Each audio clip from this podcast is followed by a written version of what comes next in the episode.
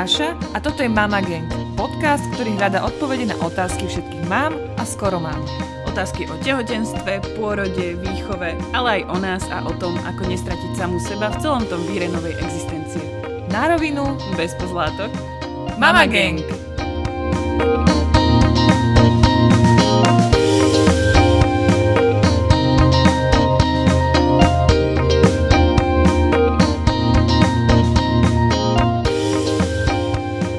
Čau Adel. Čau Daška.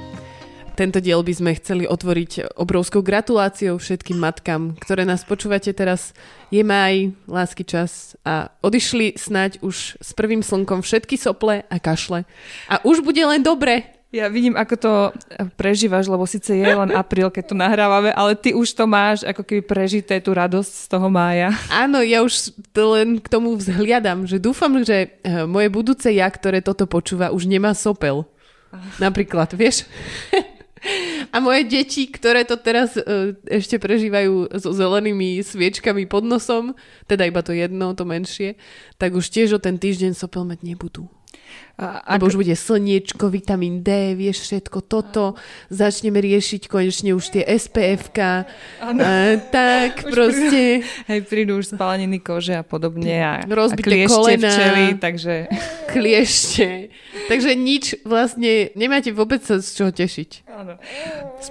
T- úplne som rozmýšľala, že jak to teraz premostíme, lebo nás e, čaká diel e, s Marcelou z Montemami, ale napadá mi, že ak je niekto ešte stále zavretý doma, tak teraz v tomto dieli dostane nejaké tipy na to, ako si upraviť svoju domácnosť, aby bola v štýle Montessori a podporovala nejaký taký možno vy, aj takú nejakú samostatnú hru dieťaťa. K tomu sme sa chceli nejak tak dostať. A skôr také heslo, že pomôž mi, aby som si vedel pomôcť sám.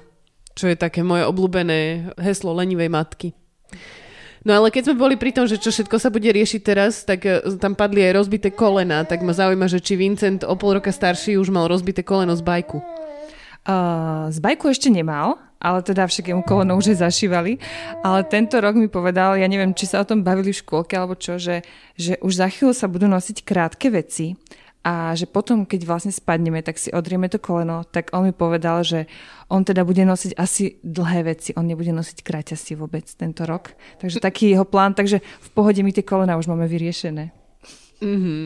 My máme krátke rukavy spojené s tým, že sa chodí na zmrzlinu, takže každý má nejaké svoje No priority. tak to už sme začali, takže to sme úplne netrafili.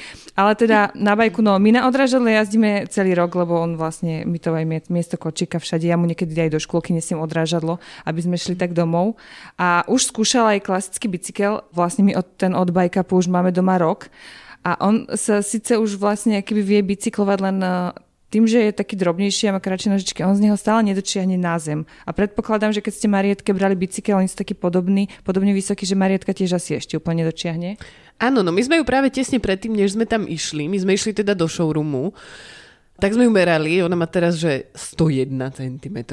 A, a to vlastne spadalo do tej kategórie toho prvého bajku, toho 14-kového. Ale uh, ona tiež ešte nedočiahne úplne plnohodnotne z neho na zem, lebo on vlastne, chalani vám to tam všetko vysvetlia, celú tú mágiu za tým, ako by mal ten bike byť nastavený a tak. A že vlastne ona na tom najnižšom stupienku uh, sedátka ešte nedoštiahne obidvomi nohami na zem. Čiže tiež je to také, že proste furt príde niekto musí bežať, alebo musí ju držať, alebo hamovať, lebo ona vlastne by z toho nevedela zoskočiť, alebo si pomôcť. A počuť, dali ste dole aj tú oranžovú časť z toho sedadla? Lebo to nám taký hack ukázali ešte dávnejšie v sklade, že ešte trošičku sa dá znížiť ten bicykel tým, že to sedadlo tak trošku ešte o takú jednu časť Mm, to sme nedali dole, ale nedávali sme to dole celkom cieľene, lebo my keď sme tam boli vlastne teraz e, v druhej polovici apríla, vy keď toto počúvate, tak je začiatok mája, a tak nám chalani hovorili, že e, už čoskoro, e, naozaj čoskoro približne o týždeň, dva vá, vášho času, im prídu bajky, ktoré sú ešte o trošku nižšie. Čiže už budú fajn aj pre tie decka, ako je Vincent a Marieta. Takže aj vy, ktorí už máte bajkapový e, bicykel vo výpožičke, alebo sa ešte len chystáte preň, tak uh, budú aj bicykle, ktoré sú vhodné aj pre takýchto drobcov okolo toho metra.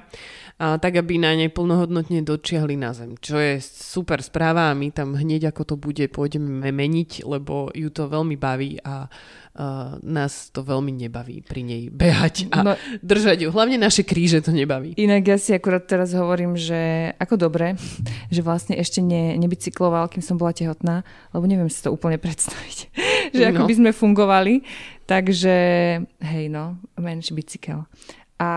No ale ešte teraz nedávno vlastne nám bežal na Instagrame prieskum, Presne to som chcela povedať. Prieskum, ktorý ste vy chceli, e, teda ktorý ste vy, my sme ho chceli spraviť, e, aby sme videli, že čo vlastne pre vás takýto typ výpožičky e, znamená, čo, či sa vám to páči, nepáči, kde sú výhody, nevýhody, lebo podľa nás je to super vec, ktorá je akože fajn aj na peňaženku, aj na priestor, aj na životné prostredie, pretože nemusíme vlastniť, môžeme si požičať a môžeme to posunúť ďalej jednoducho, bez toho, aby sme to museli predávať po bazároch. A, tak sme vám chceli veľmi poďakovať, že ste sa v takom hufnom množstve zapojili do toho prieskumu. Myslím, že aj chalanom tie výsledky veľmi pomôžu aj e, pri rozširovaní toho biznisu a, a riešení nejakých problémov, tak aby to bolo čo najpohodlnejšie uh, riešenie pre čo najviac ľudí. Tak len toto sme vám chceli ešte zdeliť, že ďakujeme vám veľmi pekne, že ste nám to tam vyklikali a písali ste nám reakcie. Vôbec ste nás nesklamali, vedeli sme, že máme perfektné angažované publikum. No a poďme teraz sa už pustiť do rozhovoru s Marcelou z Montemami. Užite si to.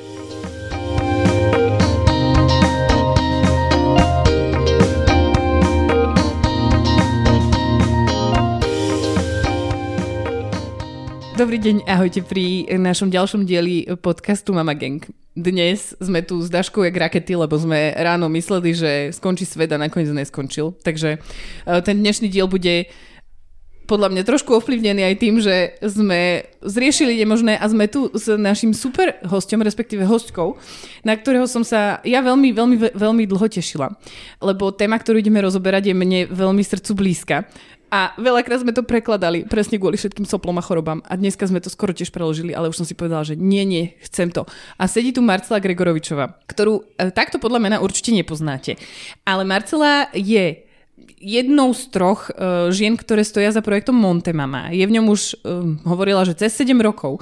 Montessori sa venuje 10 rokov plus a okrem uh, herničiek pre rodičov a deti, teda hlavne pre deti, nie pre rodičov. Nie, hlavne pre rodičov. Hlavne, herničky boli hlavne, hlavne pre rodičov? Áno. OK, tak uh, okrem herničiek ktoré robí tiež už niekoľko rokov. Uh, má uh, aj projekt škôločky, do ktorej sa umiestňujú, dajú sa umiestniť deti medzi 1 až 3, alebo 1,5 až 3. A toto všetko vlastne má jedného spoločného menovateľa a to je to Montessori. Ale aby ste sa nezlakli, ak nie ste Montessori pozitívne alebo najväčšie fanúšičky Montessori uh, na svete, tak tento diel bude taký veľmi praktický a možno vám ukáže aj, ako pomôcť tomu dieťaťu, aby si mohlo pomôcť same, čím odbremeníme same seba.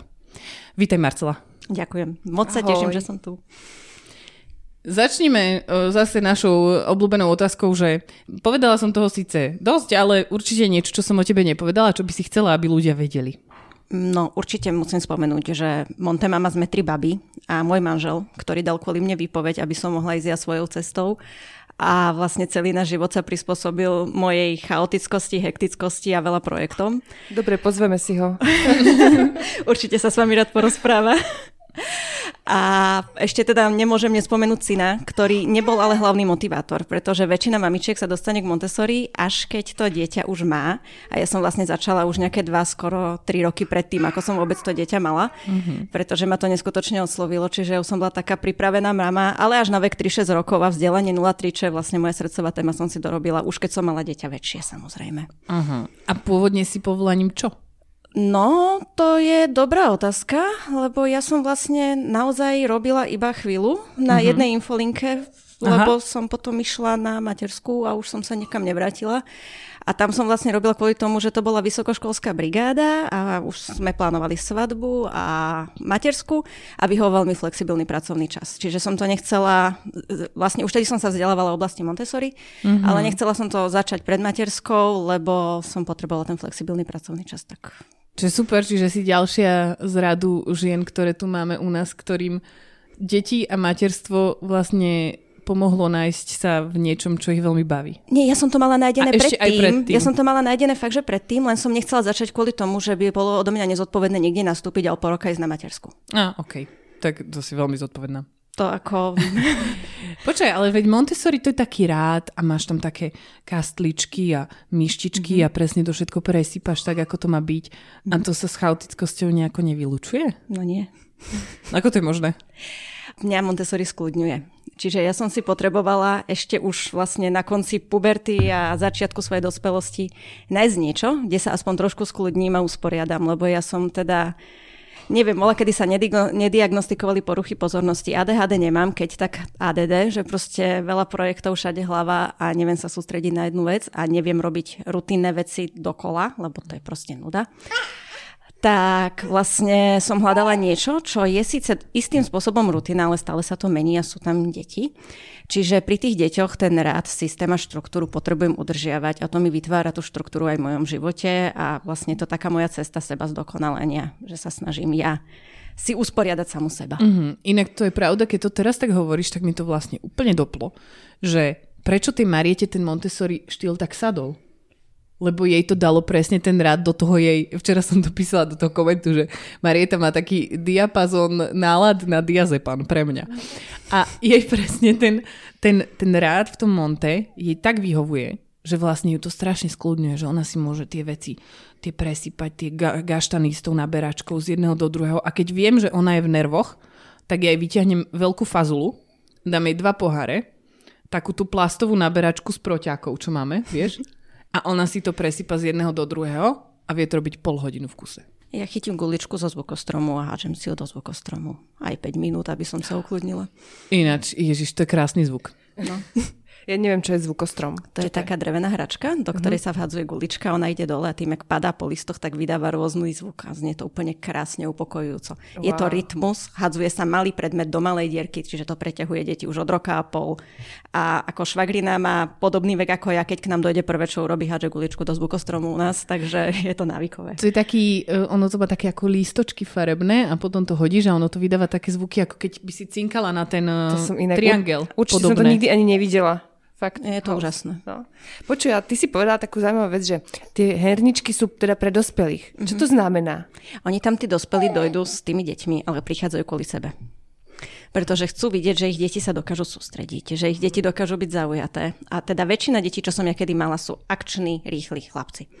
To je ako fakt niečo, čo sa ku mne nejak som tak... ja mala inak ísť na tie Montessori herničky, fakt. Lepí a ono to bolo... Ešte stále máš šancu. Že, že Môžeš... ja som ten rodič, pre ktorého by to bolo, hej. Môžeš to druhé, vieš. No. Takže maminy si tam dojdú oddychnúť a dozvedieť sa a zistiť, že vlastne kde sa to ich dieťa nachádza, čo by ho mohlo zaujať a že vlastne to ich dieťa sa naozaj vie aj 5 minút na niečo sústrediť, aj keď doma pri ničom neobsadí dlhšie ako 20 sekúnd. No a to je tá voľná hra. Nie. To je práca. Aha. Nemôžeme nazvať niečo, kde sa dieťa koncentruje, sústredí, polarizuje pozornosť a vytvárajú sa mu nervové spojenia, sa nedá nazvať hrou. To proste hra nie je. Mhm. To je veľmi radikálne tvrdenie. To Aha, ja si myslím, že všetko, čo deti robia, že je to také hra. Ale to zase akože iný pohľad, hej, na to. Hra je proste trávenie voľného času, zabávam sa, jaším sa, hrám sa, ale keď sa mhm. dieťa sústreďuje, tak vytvára svoju osobnosť, svojho budúceho človeka. A toto nazvať len hrou je pre mňa také dosť nevažujúce pre to dieťa, pretože u neho sa deje vnútri mm-hmm. tak strašne veľa v tom momente, že my si to nevieme predstaviť a mm-hmm. vytvára svojho budúceho človeka, ktorý tu raz bude. Mm-hmm. To je veľmi zaujímavé. Preto za mňa je najsvetejšie pravidlo pri malých deťoch. Nikdy nerušte deti, keď sa sústredia. Aha. A takéto malé bábo, ako je toto bábo, to sústredenie môže nastať, že sa na niečo začne pozerať. A bude sa na to niečo pozerať aj 5 minút. A my keď mu do toho vojdeme, tak to prerušíme. A presne týmto spôsobom deťom zarábame problémy na sústredenie a poruchy pozornosti v neskôršom veku. No, ja som inak niekedy veľmi rýchla. Takže, ja? takže ja toto, ja toto podľa mňa aj niekedy robím, hej, že proste už tu, tu, tu, tu, tu riešim toto, toto a že len tak akože nič nerobiť nie je niečo. Ako ty teraz že to je niečo, hej, že aj to no. môže byť niečo. Takže pre mňa to nie je nič. Hej. No to je práve to najviac, lebo sa to deje vnútri. Na vonok vyzerá, že sa nič nedieje. To je jak motýl. Keď sa zakuklí, v tej kukle vyzerá, že sa nič nedeje a zrazu sa z husenice stane motýl. Mm-hmm. Tak to isté sa deje deťoch, keď vyzerajú, že nič nerobia. Práve vtedy prebieha tá najväčšia práca. Inak akože Daniel už začína niečo robiť, takže pre mňa je to akože príjemnejšie ho pozorovať. že, že, ale už len, že si akože vystrie ručičku, že začal vystrieť pred seba a on sa na ňu pozerá. Tak Objavil otáča, hej, a to je akože fascinujúce. To je veľký objav. Áno, áno, áno. A to dokážem pozorovať, že, á, že pozri, že túto pozera ruku. Hej, a potom dojde do toho taká zlatá babka a pohľadka mu tú ručičku, povie, ty máš akú krásnu no, ručičku. No, tak, a čo mu tá babka spraví? Predstav si športovca, ktorý už prichádza k cieľu, vidí, že vyhrá, potrebuje dotiahnuť posledné metry a niekto k nemu príde a pohľadka ho, že ty to vyhráš. Aha, okay. Tak ten športovec by tomu človeku asi jednu vlepil a nevyhral by. My sme inak strašní rušiteľia teraz. A, ale to dieťa nemá tú možnosť. Uh-huh. A ale zase potrebuje. musím povedať, že pri tomto druhom má viac nerušeného času. takého, aj takého, ktorý možno by až tak úplne po ňom netúžil. Že ja som minule hovorila Mišovi, že Milovi narastli za víkend dva zuby. A my sme si to ani nestihli všimnúť. No.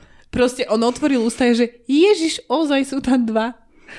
No. Pri Mariete by som bola, že... A pri tom prvom si vedela už týždeň vopred, že sa tam niečo deje, že? A Milo nič. On si proste tak akože preplával tými zubami, že ďalšie dva sú tam, OK. Pá. To je to, že máš to dieťa vychovať, ako keby si to druhé už mala. Vieš, mm. že už to mm. prvé potrebuje ako keby toľko Áno, Asi preto to neviem a to druhé, lebo ja už som to prvé tak ignorovala. Dostatočne si ho ignorovala, aby sa nerušila, hej. A on mal akože fakt neskutočné sústredenie ako veľmi malé bábetko, mm-hmm. že napríklad keď ležal vyspinkaný, napapaný, nakojený pod závesným mobilom, tak on sa na ňo dokázal pozerať 20 minút a rozprávať sa s ním a ja som mala free. Ale akože wow. moc mi nezavíte, ja som mala dieťa, ktoré nikdy nespalo. A keď myslím, Každý že... má niečo keď, a ešte nejedlo a malo pomaly psychomotorický vývoj. Ideálne dieťa by som mohla robiť semináre pre rodičov a rozprávať o tom, lebo to mám zažité z vlastnej skúsenosti. Ja, už si tu mala taký vlastný case study doma. Úplne úžasný. A pod nikdy nespalo, myslím, fakt nikdy nespalo. On v čase, keď deti prechádzajú, keď má z troch spánkov na dva, tak prechádzal z dvoch na jeden a ten jeden trval 40 minút. A v roku a pol už nebol ani ten. A dovtedy medzi rokom a rokom a pol trval 25 minút, mne tých 25 minút sa z strašne chýbalo, keď som si nemohla na chvíľu sadnúť. Že nemusím, môžem vypnúť mozog a nemusím byť v strehu, uh-huh. že čo to dieťa. Takže pri takom dieťati ho proste niekedy musíš nechať len tak, lebo no, uh-huh. nebol ten čas, že však urob si, keď pospí. No, nespí. No, jasne. No, počuj, tak už si ma zastavila, že tá voľná hra, teda uh-huh. nie je vlastne hra, ale je to práca. Ale bavíme sa o tom istom, uh-huh. čiže to, čo mu som ja teda povedala voľná hra, teda to, že to dieťa nechám a ono uh-huh. si tou svojou nudou vytvára uh-huh. nejaký program a tým programom vlastne vytvára seba. vytvára seba.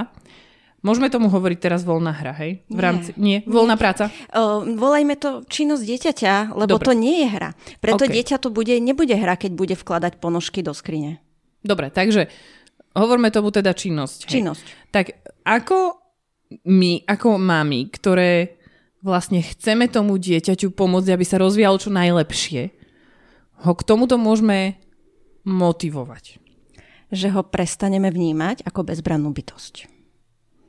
Proste už maličké dieťa bereme ako plnohodnotnú osobu, človeka, s ktorým komunikujem od narodenia.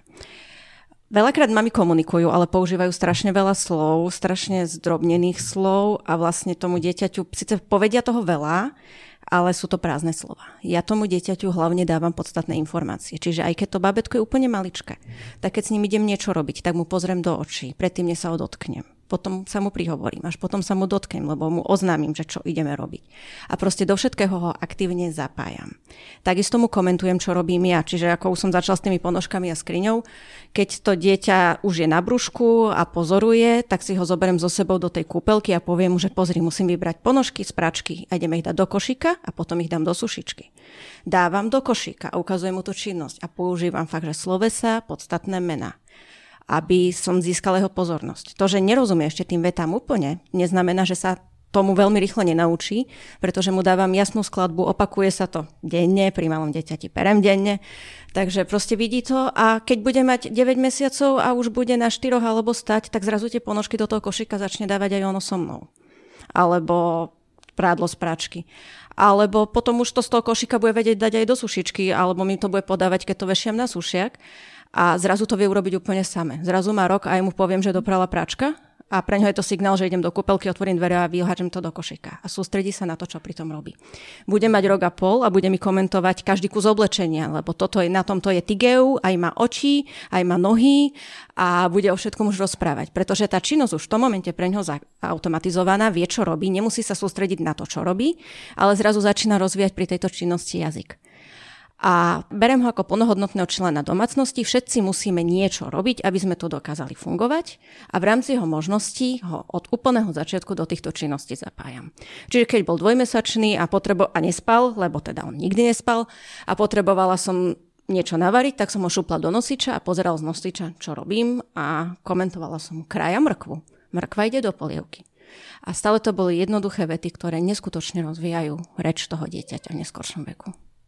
Takže vlastne modelovať to, čo chceme, aby vlastne to dieťa si nejak ako keby prevzalo od nás a jednoducho pomenovať, čo robím, podstatné mená, slovesa. možno slovesa primárne a takto vlastne, aj keď si to ešte vlastne my neuvedomujeme, tak to dieťa to všetko násáva a postupne sa nám to vráti, hej? Takže Neskutočne. neexistuje spôsob, ako prísť a že tak a teraz už vidím, že už máš motoriku, tak poď mi pomôcť. To už je motoriku neskoro. rozvinutú, takže už nám, poď nám pomôcť tým. To je neskoro, hej? To už je neskoro, lebo uh-huh. tam už to dieťa už vymýšľa, že čo by sa s tým ešte dalo robiť, lebo Takže som nedostal tú stále informáciu. akoby do toho dieťaťa, hej? Od malička tým, že komentujeme, ukazujeme, pomenovávame, hej? Teraz som sa tiež s jednou kamarátkou psychiatričkou bavila, že keď nepodceníme tie prvé tri roky, my máme vyhraté s tým dieťaťom.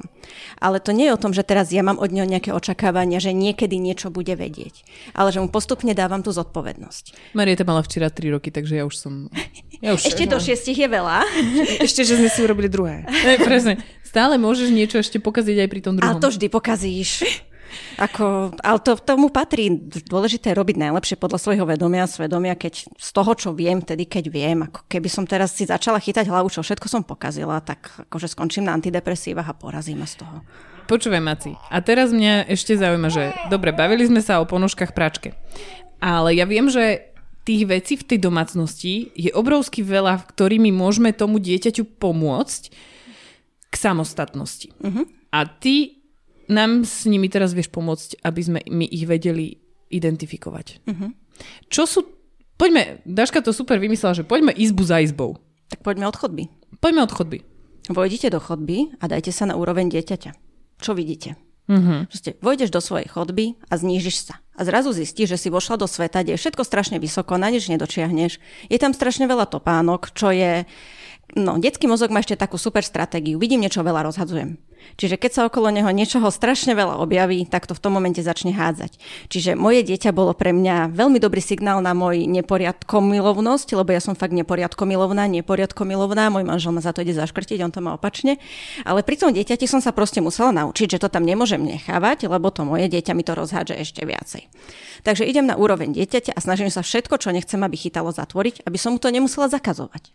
A zároveň mu tam pripravím to, čo chcem, aby používalo. Takže dám vešiačik s jednou bundou, neskôr s dvoma bundami alebo mikinkami na jeho úroveň a topánočky, ktoré sú pre mňa OK, že si ich obuje.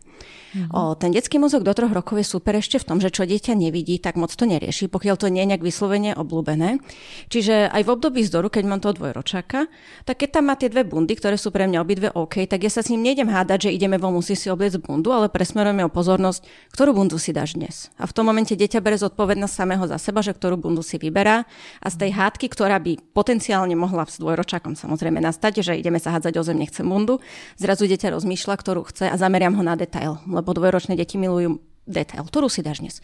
Tuto, čo má to autičko nakreslené, alebo tuto, čo má ten červený zips? A proste vyberiem niečo, čo upúta jeho pozornosť, to dieťa začne rozmýšľať a spolupracuje. A neskôr už iba poviem, chod si vybrať bundu a nemusím vlastne ani s ním riešiť, že ktorú. A takisto mu tam dám dvojo topánočiek, ako je to vtipné, keď tam zabudnem gumáky a keď si moje dieťa v dvoch rokoch práve zmyslelo, že na polievanie, nezávisle od toho, či vonku 40 stupňov si treba dávať gumáky, takže behal v plavkách a gumákoch a polieval kvetinky po záhrade. Ale veď, aspoň si nenamačal nohy. No však celý bol mokrý a no, ale proste kvety sa polievajú v gumákoch, lebo deti si vytvárajú systém, ako pre nich funguje svet. A my keď im tieto ich pravidlá, my ich nenačítame, že čo je to jeho pravidlo, že takto som to spravil prvýkrát a teraz to dlho pre mňa bude stále rovnako. A keď toto my nenačítame u toho dieťaťa, tak to dieťa potom zdoruje, keď mu to zrazu nedovolíme. Uh-huh. A to by bol ďalší konflikt. Úplne zbytočný, kebyže ho presviečam, že celý deň beháš vyzlečený, bosý, iba v plavočkách, na čo teraz potrebuješ tie gumáky keď mi bolo jasné, že celú jar sme polievali kvetinky v gumákoch, tak proste k polievaniu tomu dvojročnému dieťaťu patria gumáky a pre ňo funguje svet, že keď sa bere krhlička, dávajú sa aj gumačiky. Mm-hmm. No od nás sa chodí z chodby do kúpeľne umývať mm-hmm. ruky. Áno. Zasa sa dáme na úroveň dieťaťa. Keď a to umývadlo je strašne vysoko. No, nedočiahne. Ale nie každý si môže predstaviť byt. Nebudeme predstavovať byt. Ja mám našťastie dieťa horolesca, čiže ja som veľmi rýchlo zamietla učiacu väžu, lebo on by sa mi postavil na ten vrch a odtiaľ by mi skakal na postel. Takže my sme využívali schodíky iba. Mm-hmm. Kúpelké, ikeacké, plastové, také tie vyššie. On na ne vedel v roku vyliesť, postaviť sa a dočiahnuť na umývadlo, umyť si ruky. Keď máme umývadlo, ktoré má strašne krátku batériu, že to dieťa nedočiahne ručičkami, aj keď stojí, tak sa tam dá urobiť jednoduchá redukcia z plastovej flašky, že tam proste urobím taký žliabok, ktorý tam primontujem a zrazu tá, ruka, e, teda tá voda bude tiecť o mnoho bližšie k tomu dieťaťu. Proste zrežem plastovú flašu, urobím také koritko, priviažem to gumičkou a predložím to, kam tá voda bude dotekať. Mm. Čiže len sa pozriem na to, kam to dieťa dočiahne a teda nebude si ju vedieť pustiť, čo až tak nevadí, ano. ale bude si vedete ruky umyť same. Mydlo mu dám tak, aby dočiahol. Uh-huh. Dám mu uteračik, ktorý bude v jeho výške. A zasa nemusím prevrtávať. Steny sú hociaké samolepiace háčeky, ktoré na chvíľu nalepíme o dva Áno, tie máme my, hej. Tie sú super ináč keď mám dieťa, ktoré už je bez plienok a odmieta nočník, čo je bežné pre deti po roku a pol, lebo prečo by mali chodiť na nočník, keď to nerobia rodičia, rodičia chodia na záchod, ja chcem chodiť tiež na záchod, ale mám dieťa, ktoré sa na tom záchode neudržia, potrebuje redukciu na ten záchod, tak zasa si vymyslím niekde háčik, kde tú redukciu zavesím a použije to dieťa tie isté schodíky, čo môže mať gumivadlu, že si ich tam vie k tomu záchodu prisunúť a vie samostatne fungovať. A na tomto sa strašne stále smejem, ja to spomínam aj na seminároch, že keď už malo moje dieťa použite toalety zautomatizované, my si neuvedomujeme, koľko logických krokov to dieťa musí spraviť, keď na to vecko same ide. Čiže v prvom momente musím cikať, čo akože už uvedomiť si, keď mám robotu veľkú s niečím, že musím ísť cikať, je akože prvé wow, že to zvládol. Preto pre mňa dieťa, ktoré si cvrkáva, ale ide samo na záchod, je odplinkované lebo to dieťa to vie zadržať a ísť tam samo. Dieťa, ktorému to musím stále pripomínať, tak stále som ja tá plienka, ktorá ho na ten záchod posiela, ale neuvedomuje si to samo. Ale to, že si cvrkne a uteká, to je pre mňa úplne OK. V tej poslednej chvíli si to uvedomilo a ide. Mm-hmm. Čiže uvedomím si, že idem na záchod, musím tam dojsť, čiže sa musím zorientovať, kde ten záchod je, rozbehnúť sa správnym spôsobom, otvoriť si dvere. U nás platí pravidlo, že záchod každý necháva zatvorený rovnako po sebe. Uh-huh. Čiže to dieťa toto pravidlo načítava, že záchod je stále zatvorený, čiže musí si otvoriť ten záchod. Teraz dať si tam tú redukciu nevie vyliesť, tak si musí prisunúť schodíky. Všetko je to strašne hlasné, takže ja presne som vedela, čo sa práve deje. Ale mne to strašne dlho trvá chudence no, deti. Akože mm-hmm. Marita je... má presne toto, že ona už potom, že... No?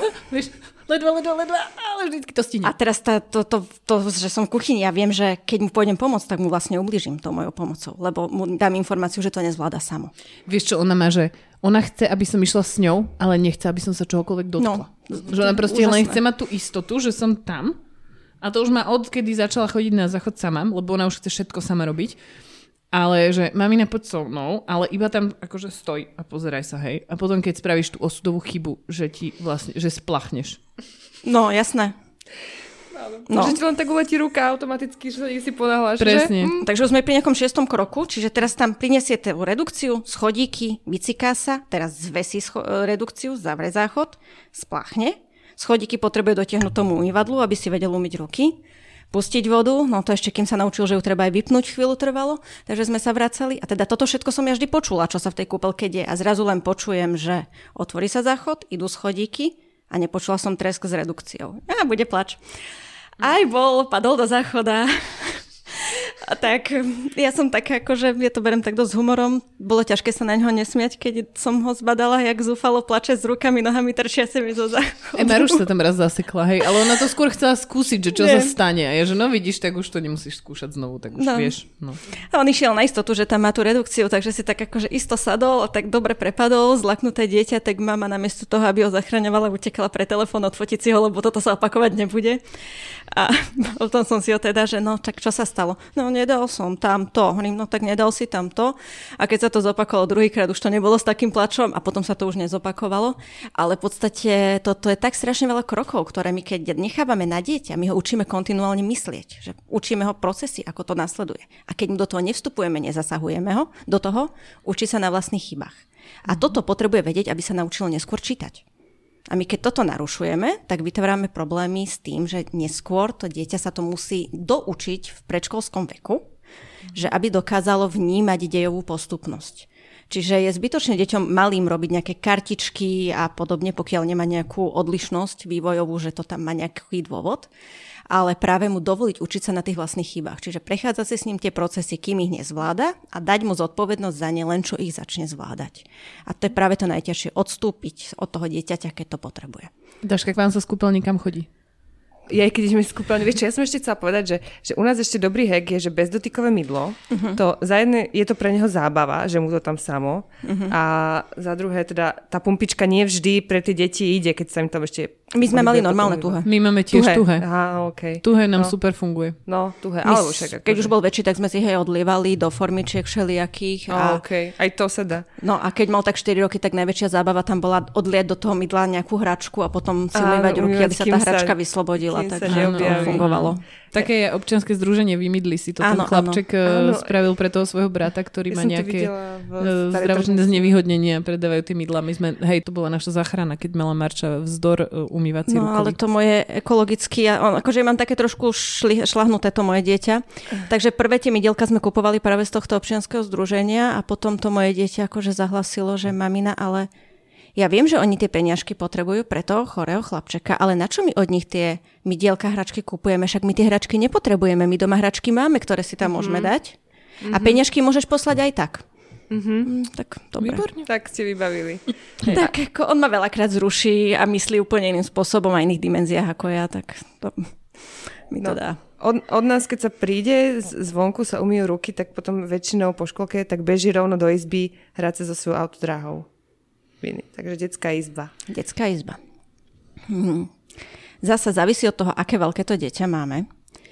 Keď má dieťa veľa hračiek, tak sa s nimi hrať nebude a bude ich hádzať. Mhm. Proste vtedy to je systém, všetko vysypem, všetko rozhádžem a s ničím sa nehrám. Toto ináč u nás je s Legom. Že ona sa milovala hrať s Legom, kým sme mali jednu sadu.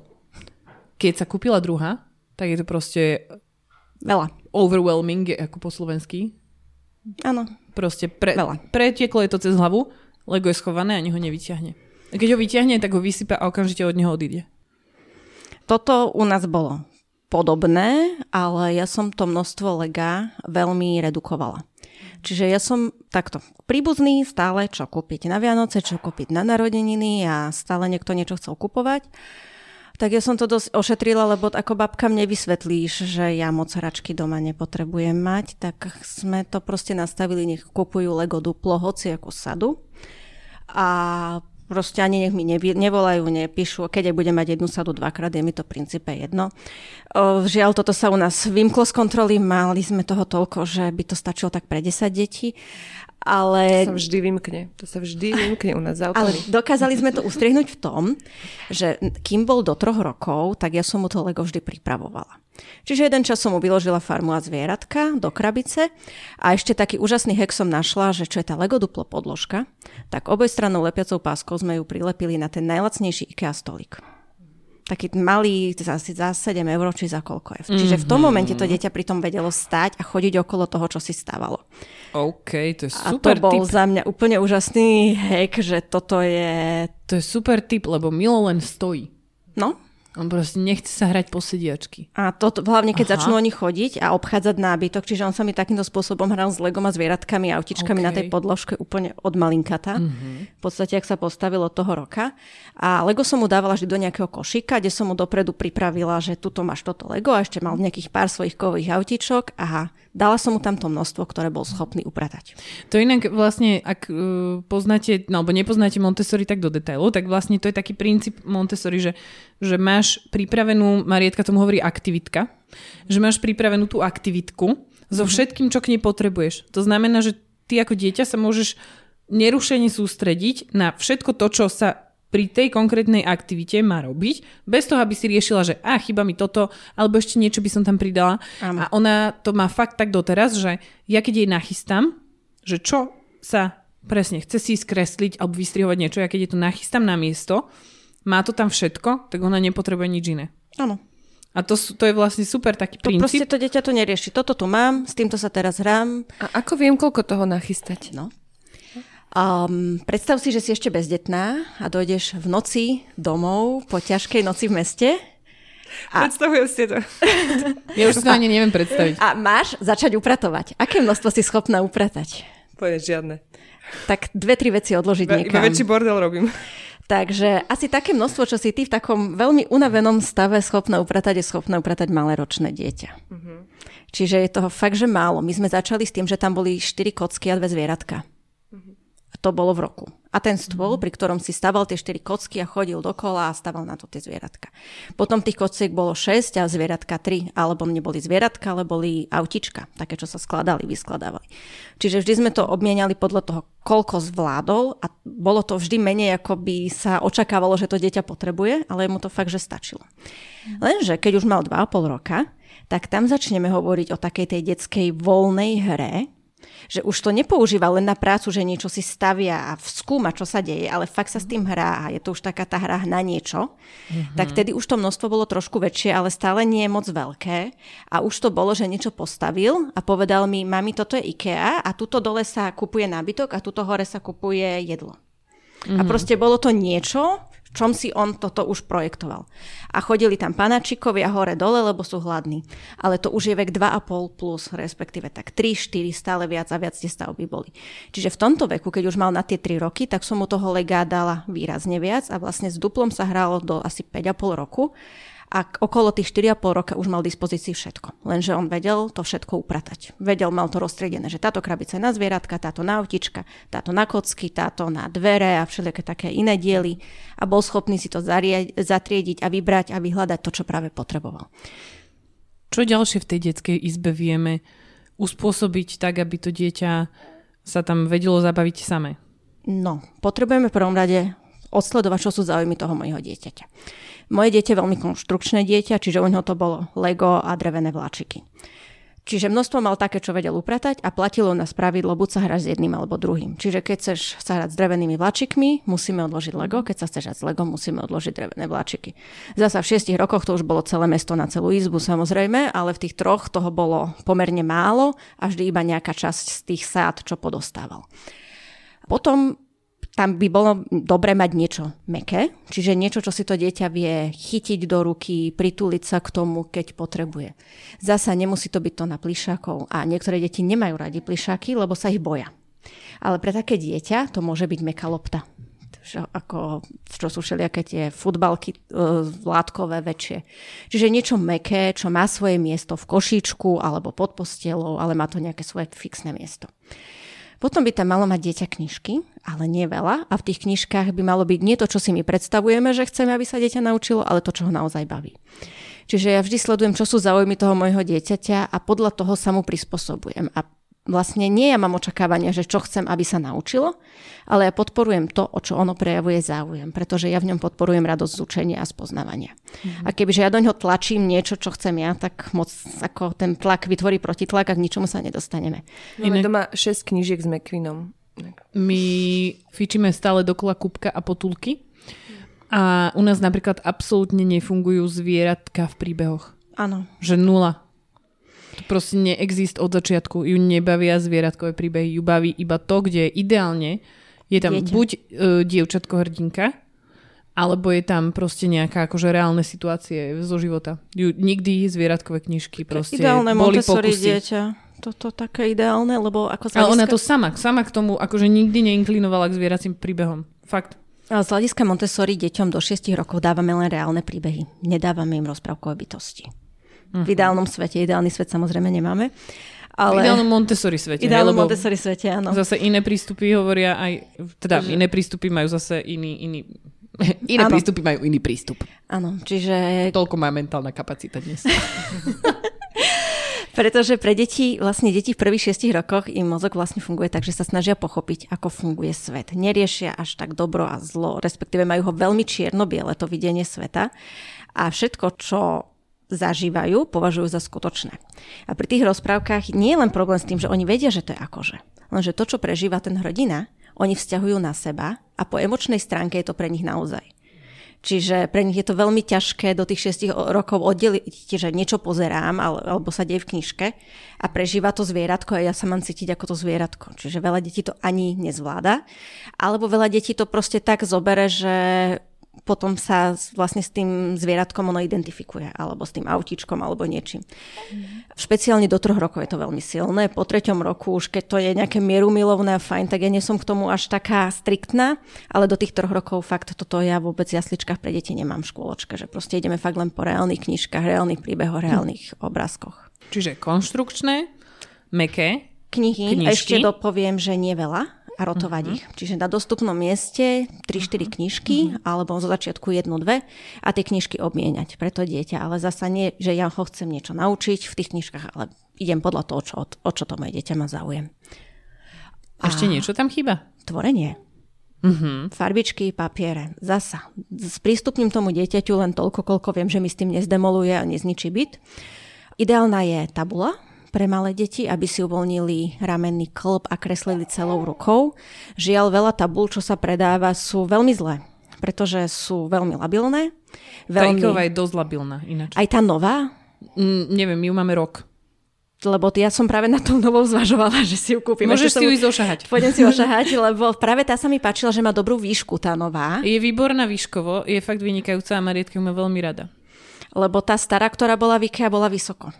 Mm, bola výškou tak pre 4-5 ročné deti, pretože ja chcem, aby to dieťa kreslilo po celej, celým pohybom ruky, čiže začalo už dole uh-huh. a mhm. vlastne tie deti pri tých star- väčšine tabul začínajú kresliť veľmi veľ, veľmi vysokej polohe, že majú tú ruku už na úrovni pliecok, kde dočiahnu. Uh-huh. Alebo práve sú tie tabule moc nízke a musia mať tú ruku len dole, že nevedia prejsť celý tento pohyb. Čiže tá tabula by mala vlastne celú, celý ramenný klop, celý ten pohyb dieťaťa kopírovať, že viem ísť až od dola hore a môžem tou kriedou kresliť. Uh-huh. A tabulu dávam zo zásady s jednou kriedou, pretože by tie kriedy som mala všade. Ja som veľmi lenivá mama, ktorá nie je ochotná po svojom dieťati upratovať celý byt non-stop, čiže o čo menej tam toho pripravím, o to menej to dieťa rozhádže a zničí. My máme na tabuli ešte také tie závesné košičky z Ikei, také plastové. Mm-hmm. A vlastne, že pravidlo je, že farby a aj kriedy sa dávajú do toho a koľko sa ich tam vošlo, tak toľko ich tam má, hej, lebo má tie hrubé ale má ich tam proste v tej krabičke Zase hovoríme o veku. Keď začínam s tým ročným, áno, jasné, hej, ona už má tri. Akože, áno, ona už má skoro tri. Ale keď začneme od toho ročného, tak fakt začínam jednou a jednou ta, špongiou na utieranie. Okolo uh-huh. dvoch rokov môžem pridať dve až tri a okolo troch rokov už koľko to dieťa zvládne upratať. Uh-huh. No a máme tam teda tvorivé a tým viac menej končíme? No a ešte miesto na spanie, ak spí dieťa vo svojej izbe. Respektíve, keď aj nespí v tej svojej izbe, pretože ako Zas sú na to rôzne prístupy, rôzne názory a väčšinou je pre nás e, vlastne generačne, ak sa vrátime do čias predminulých dôb, kedy boli veľké rodinné izby a všetci spali pokope, tak pre nás je akože v DNA spať spoločne. Ale predpokladáme, že raz to dieťa v tej izbe spať bude, mm-hmm. tak je dobre ten priestor si tam vyčleniť už dopredu, že toto je to miesto, kde sa bude spávať a práve v tom mieste zrobiť napríklad tie pokojné veci, že si tam len čítať knižky alebo len sa túliť s tým plišačikom a rozprávať sa a nerobiť tam práve tie akčné veci na skakanie skakanie. No a ešte by tá izba mala byť dosť veľká, aby sa tamto dieťa aj vyskakalo a mohlo robiť kotrmelce, keď je vonku škaredé počasie. A čo také veci ako rebriny, ten ano, triangel kľudne. a takéto? Keď na to mám priestor, ano, kľudne. Okay. Ja. A ešte ma zaujíma, že dobre, keď mám več, dve deti, hej, jedno mm-hmm. má 3,5, druhé proste, alebo jednom bude mať 4, druhé jeden rok. Ako to, toto rozdeliť, lebo každý potrebuje iné množstvo hračiek? Tomu štvoročnému to dať tak, aby na to ten ročný nedočiahol. Mm-hmm a tomu štvoročnému umožniť ísť do izbičky, keď tam ten nočný nebude, aby sa mohol hrať aj sám. Uh-huh, Pretože to je uh-huh. diametrálne odlišná hra uh-huh. a oni sa potrebujú naučiť hrať aj spolu, čiže sa im povie, toto máte spolu uh-huh. a toto sú hračky, s ktorými sa hráme všetci spolu. Toto sú len tvoje, lebo je ešte bábetko maličké, môžu sa zadusiť Ako máme chlapčeka v škôlke, ktorý má 1,5 ročného bračeka a mi vysvetloval, ako je jeho model Titaniku, jeho braček Ríško nemôže chytiť, lebo je veľmi krehučký a môže ho len on. A keď sa s ním chce hrať, Ríško musí ísť do druhej izbičky alebo byť s maminou a keď sa už Ríško s ním chce hrať, tak vie, že musí to odložiť, aby sa hrali aj spolu niekedy. Mm-hmm. Čiže to fakt, chápu. že tá No. maminka, keď to tým deťom od začiatku takto komunikovala, že to majú tak rozdelené, že tie hračky pre toho 5-ročného sú hore, pre toho 1,5 ročného a spoločné sú dole a dokážu na tom takýmto spôsobom fungovať tie deti úplne bez problémov. Alebo čo tak, že urobiť také miesto na hranie možno v nejakej obývačke alebo tak pre to mladšie dieťa?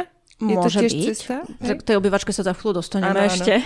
A ja mám ešte uh, jeden tip, ktorý bol v škôlke našej starej, v tej Presburg a veľmi dobre im fungoval a síce koberčeky. Áno. A vy, viem, že ich máte aj na webe.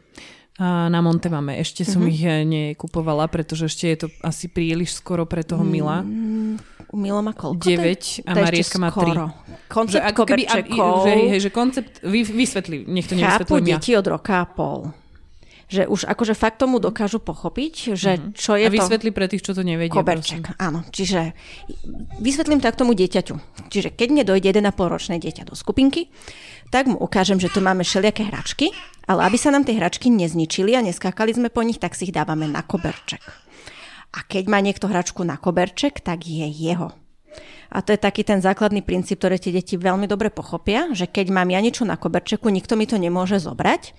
Čiže ja to dieťa, ktorému prvýkrát ukážem koberček, musím pri ňom byť a strážiť, aby mu nikto na ten koberček naozaj nesiahol a to, čo bolo na koberčeku, bolo jeho.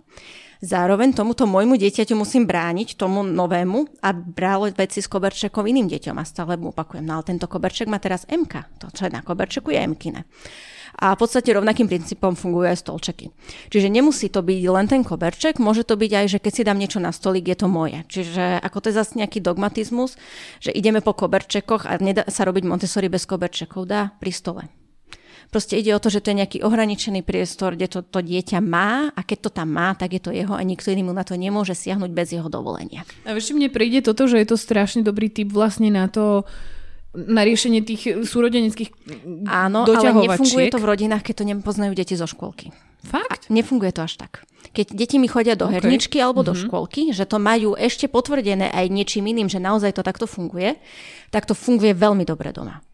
Lebo to staršie to má tak znútornené z tej škôlky, že to tomu mladšiemu opakuje a vie mu to veľmi rešpektujúco povedať, že toto je teraz moje Áno, áno. a pracujem na koberčeku. Ale keď to len ja ako mama chcem u mojich deťoch zrazu presadiť, tak to ide ťažšie. Proste to je zasa to, že to prostredie tých detí veľmi, veľmi ovplyvňuje. A hlavne, keď už mám štvoročné a narodí sa mi tedy bábetko, tak to štvoročné sa mi zrazu nezačne hrať na koberčekoch, keď ich dovtedy nepoznalo. No vieš čo, ona sa to tak akože naučila vlastne v tej škôlke a Áno. teraz e, tým, že je v inej škôlke, tam myslím, že koberčeky nemajú, takže to trošičku vyprchalo, ale ja to chcem znova zaviesť, lebo viem, že To tam e, je. že to tam je a niekde to strašne dobre fungovalo, takže sa chcem k tomu vrátiť. No. A dobre, to sme sa ale presunuli z tej detskej, ja teda mm, sa No, priznávam... ešte, ešte, ešte ostaneme možno chvíľku tej detskej. Aha, dobre, tak Ja ostaňme. v tej detskej som práve mala pre moje dieťa takéto hry, ktoré boli také, že som nepotrebovala úplne presne vidieť, či ich neničí a čo s nimi robí, že to boli kvázi hračky. Potom mal tam aj pár puzzle a všetky tieto hračky boli umiestnené v poličke. Čiže neboli v nejakej krabici, kde sa prehrabával a vyberal, ale bola to jednoduchá nízka polička s dvoma policami a bolo tam zo pár hračiek a na vrchu detské hudobné nástroje. No a môžeme ísť teda do tej obývačky, pretože v obývačke sme tiež niečo mali a my sme teda v obývačke mali aj koberček, aj keď bol sám, ale on poznal koberček z herničiek, v ktorých vyrastal, takže pre ňo bolo prirodzené, že aktivity si dávame na koberčeky. A aj keď bol sám, tak zase je super, lebo tým pádom si nemala hračky po celej No obývačke. toto, som, toto sa mi vymklo. Máte tam veľký koberec, vieš? Hej, hej, hej, my máme na koberci, ktorý má ale 3x2 metre, čiže... A ešte to pr- pravidlo koberčekové je úžasné v tom, že na koberček patrí iba jedna aktivita. Aha, hm, smola. Takže Nevadí, veď- v obývačke som už vždy ja pripravovala také 3-4 aktivity, ktoré som neskôr preniesla do herničky, do ktorej chodil. Pretože v herničke som si ho potrebovala naučiť fungovať tak, že ma tam nepotreboval. Čiže on tie veci musel v prvom rade poznať a v druhom rade nesmeli byť pre ňoho, keď to bolo niečo nové a wow, také, aby mi to kradol ostatným deťom. Čiže vlastne my sme si to najprv obhrali doma a až potom sme to zobrali ostatným deťom, aby nežiarlil, že to, až keď ho to nudilo, tak sa to tam objavilo. A on teda mal dosť vnútornené, že tým, že v tých herničkách vyrastal, že veci patria na koberček už pred rokom a pol. Aj keď väčšina detí fakt, že to dokáže pochopiť až v roku a pol, ale on tam bol fakt každý deň od 7 mesiacov. Mm. Takže pre ňo to bolo prirodzené, že veci ukladáme na koberček, takže rovnaký koberček mal doma. Takže v tej obývačke som mala vždy také dve, tri pripravené aktivity, ale ja som mu ich aktívne nikdy neponúkala. Čiže nikdy to nebolo, že poď, čo som ti pripravila, ideme sa spolu hrať a lebo ako, keď som sa o to náhodou pokusila, tak prišlo presne to, čo sa veľakrát maminám stane, že vyrobia dieťaťu s veľkým nadšením hračku, nespia kvôli tomu, sú druhý deň nevyspaté, ale tešia sa, že čo to tomu dieťaťu vyrobili, väčšinou zrecyklovali niečo z domáceho prostredia, dieťa k tomu príde, raz to spraví, odsunie to preč a stratí to úplný záujem, čiže ako aktivita na 3 minúty a mama s tým strávila 2 hodiny. No, takže ja no, hlavne... toto ja to nerobím vôbec. Ja úplne chápem. Čiže ja to je, akože sa nechám vždycky uniesť uh, go with the flow proste, že keď mi niečo ona navrhne, tak z toho chytím vždycky. Ano. Vieš, že keď ideme po ulici a on mi povie, že aha, akú tam majú peknú výzdobu v oknách, tak iba vtedy striháme. Vieš? No. Že, ju, že si to tak akože, a Prešlo to z reality do niečoho. Ideme? Dobre, tak budeme doma strihať, alebo nalepovať, alebo čokoľvek. Že keď ona prejaví ten záujem o to, tak vtedy do toho ideme. Ale tiež, akože keby som Takže... mala 3 hodiny, vždy no? obdivujem také tie videá, vieš, ja? že ako sa dá nachystať toto? A ja sa na to tak pozriem, že hm, uh-huh. to nejdem robiť. Ale je to pekné. Áno. Ja som to teda robila, lebo som to robila do herničky, ale nerobila som to nikdy s očakávaním pre moje dieťa, že teda bude s tým pracovať nejakú dlhú dobu. Čiže ja som si niečo takéto pripravila. Povedzme, že som tam pripravila zvieratka, k ním som vytlačila kartičky na prikladanie. Uh-huh. Ja som to tam dala a čakala. A keď to objavil, tak vedel, že je to nové. Takže on už vedel, že keď je niečo nové, tak ma mal volať. A slovo nové vedel povedať veľmi rýchlo, takže on si to dal na koberček, zakričal nové. No áno, máme tu niečo nové. A dôležité tým deťom ukázať, na čo to nové je. Čiže keď to bolo niečo úplne nové, tak e, ako ono to je také, že nenechám to dieťa, nech úplne experimentuje, že čo sa všetko s tým dá robiť, ale tú kľúčovú informáciu mu dám ja. Potom už to nechám na ňo, ale v tom prvom momente mu ja ukážem, že aj keď je to úplne malé dieťa, že gulička sa hodí do dierky. Alebo prikladám zvieratko, mám kravičku, obrazok kravičky, dáme spolu. Proste ten úplne prvý krok ukazujem vždy ja a ja vždy ukazujem, ako sa to uprace. Že ako sa to má uložiť na miesto. A ono to niektorí vyčítajú, že vlastne zabíjam kreativitu tých detí. Nie, dávam im kľúčovú informáciu.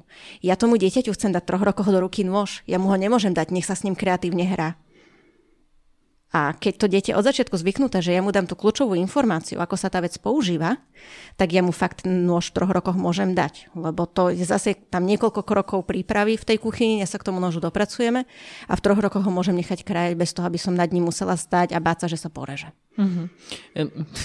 Mi to tak napadlo teraz, že vlastne včera sme oslavovali a vy ste videli iba, eh, že, sme, že som Marietke dala kabelku, ale ona dostane aj nôž. to je taká jemná, ale drsná, vieš? Áno, aj my sme dostali, teda akože môj syn dostal darček trom rokom nožík, to som povedala. Už neviem komu, aby teda hey, toto kúpili. Taký, uh, ináč v majú aj také monte nožiky, také vlastne také malé detské. Áno, a oni ich predávajú pre deti od 8 rokov, ale ten ikeacký nožík je veľmi dobrá alternatíva tých všetkých strašne drahých detských nožov, ktoré sa predávajú. Akurát ten ikeacký nožik má taký problém, že tá čepel, jak končí, uh-huh. tak je ten úplný spodok je trošku ostrý, ale ide to uh-huh. veľmi ľahko zošmirglovať. Takže dá sa to tam pekne, uh-huh, dá sa to tam fakt, že za chvíľočku spíliť. Ešte keď už sme teda pri nožoch, tie detské nože musia byť ostré. Keď už mm-hmm. ide dieťa krájať ostrým nožom, musí byť fakt ostrý, lebo o čo tu pri nož, o to väčšia šanca, že sa to dieťatko poreže. Mm-hmm. A ten nôž potrebuje mať ochranu na prsty v tom zmysle, že aby sa mu nešmykla ruka do čepele lebo ono sa neporeže, že si prereže prst, ale že mu vlastne podbehne ruka pod nôž, keď sa mu vyklzne. Mm-hmm. A ten ikeacký tam má práve ten záhyb, že nemôže tá ruka tomu dieťaťu ujsť. A ešte také tie Origož Monte majú vlastne ten, eh, tú dierku na prštek. To sú akože Origož Monte, také áno. Tie, áno. Áno, a, všeli, čo sa volá Montessori. A ešte je veľmi, teda neviem, ako ty sa k tomu staviaš, ale my sme vlastne v starej škôlke, keď boli ešte maličky, tak uh, tam mali vlnovkovú uh, Vlnkový krajačku. krajač. Takú. Krajač na jablčka. Áno, a ten, uh, áno, vlnkový krajač kupujte len v Teskome. Nikde inde... Názov tohto dielu. Áno, nie, ako nie je to sranda, lebo tie vlnkové krájače sú určené na rýchle krájanie z boku. Čiže veľa tých krájačov, nie teskomackých, mm-hmm. sú vlastne pre dospelých robené s tým, že oni ich takto majú z vrchu chytiť šikmo a šikmo nimi sekať. A tým pádom mm-hmm. aj tú čepel majú šikmu.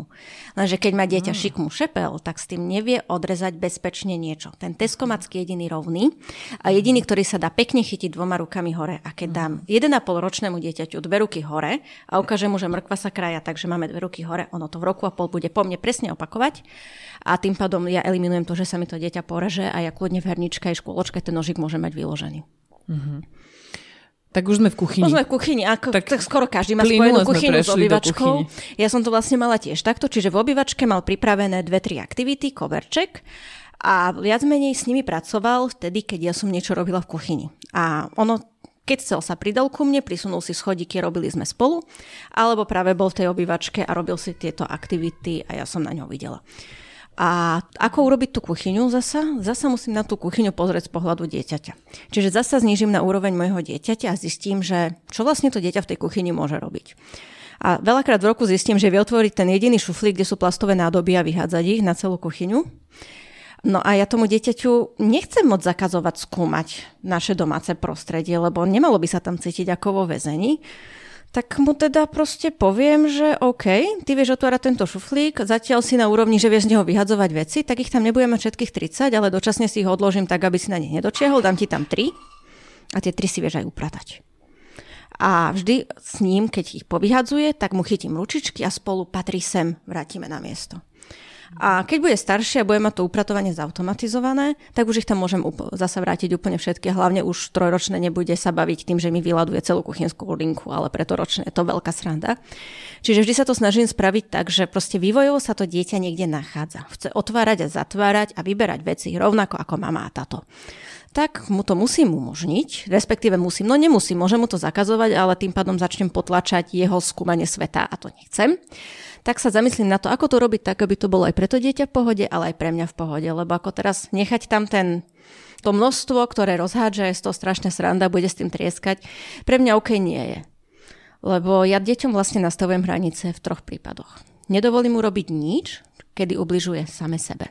Čiže ja mu nedovolím liesť na stôl, a na, lebo zo stola sa mi dostane na okno a z okna mi môže vypadnúť. Čiže je tam veľké riziko, že si ubliží.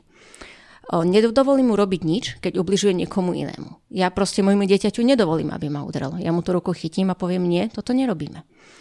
A presmerujem jeho pozornosť na niečo iné, ako môže vyriešiť tú situáciu inak, čiže odkomunikujem za ňo, čo potrebuje povedať. A nedovolím môjmu dieťaťu robiť o, vlastne, čiže aby ubližilo sebe, aby ubližilo niekomu inému a aby veci. niečo poškodzovalo.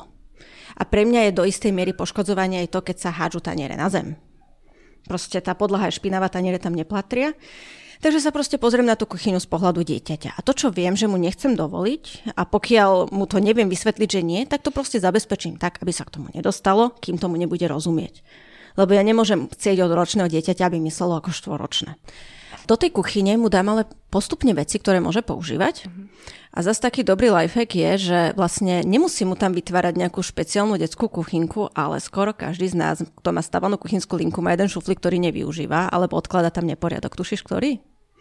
E, šuflík, spod, nejak taký spodný šuflík. Taký pod šporákom. Pod šporákom. Aha, Ak áno, mám rúru, aj taký dole. Áno, a tam áno. dole je taký A tam, tam sa plechy dávajú, nie? A tie sa dajú dať aj do rúry dočasne, Áno, ale je to jasne. proste taký šuflík, že buď sú tam len plechy, alebo Áno. neporiadok. Áno, áno. A ten šuflík je na úžasnej úrovni pre dieťa a ja mu tam viem pripraviť jeden tanierik, jeho lyžičku, jeho krájač a proste všetky tieto veci, bez toho, aby som robila nejaký zásah do bytu, zrazu mu viem dať jeho priestor, kde môže mať veci, ktoré si vie vybrať. No a v rámci kuchyne do tých troch rokov je dobre, keď má dieťa dispozícii aj jedlo, ktoré si môže kedykoľvek zobrať a zjesť, pretože ja chcem podporiť, aby si uvedomovalo, že je hladné. Čiže ono, keď vie, že je hladné, tak si môže zobrať to, čo práve chce. A pre mňa to bolo napríklad to, že mal pripravené na poličke malú myštičku, kde boli tri kukuričné chrumky, ktoré keď zjedol aj 10 minút pred obedom, tak mu to hlad nenasítilo. neurobí, A pre mňa to bol signál, že teda ideme už rýchlo obedovať, zohrievaj. A vždy tam bolo pripravené jablčko. Nejaké ovocie, niečo No, také môže tam byť ako jasné. čokoľvek iné, ale toto bolo to pre mňa, že čo som vedela, že hoci kedy, keď si vypýta, tak si to môže zobrať, môže mm-hmm. to zjesť a nevadí mi, že to zje. Nech je to v hociakom čase. A toto bolo vždy a plus ešte niečo k tomu sezónne alebo niečo, čo dostal, keď dostal nejaké ovocné kože, tak som mu tam kúsok priložila ako tú mm-hmm. tretiu vec, aby tam mm-hmm. mal aj možnosť voľby. Mm-hmm. A tá možnosť voľby je veľmi dôležitá pre deti do troch rokov, pretože oni sa učia o sebe rozhodovať cez to, že si aj sami vedome vyberajú, že niečo chcem. Lebo to, že niečo chcem, znamená, že niečo iné odmietam. Mm. A aby som sa toto naučil, tak si to potrebujem veľakrát testovať na veľmi jednoduchých veciach. Áno. Akože keď im dáme príležitosť odmietať niečo, čo nám nevadí, tak oni potom majú oveľa menej ako keby potrebu odmietať niečo, kedy sa nám to úplne nehodí, Áno. že? No.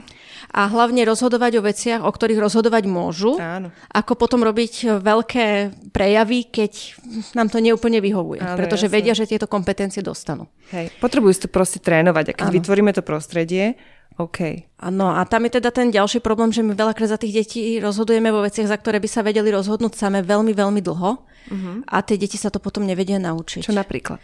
No napríklad práve to jedlo, že uh-huh. my sa rozhodneme, čo mu práve teraz dáme jesť. Uh-huh. Alebo naopak dáme mu až moc veľký výber. Uh-huh. A to je obidve sú veľmi škodné, pretože to dieťa v roku a pol, dvoch, dva a pol roku nemá také kompetencie, aby sa vedelo rozhodnúť z neobmedzeného množstva.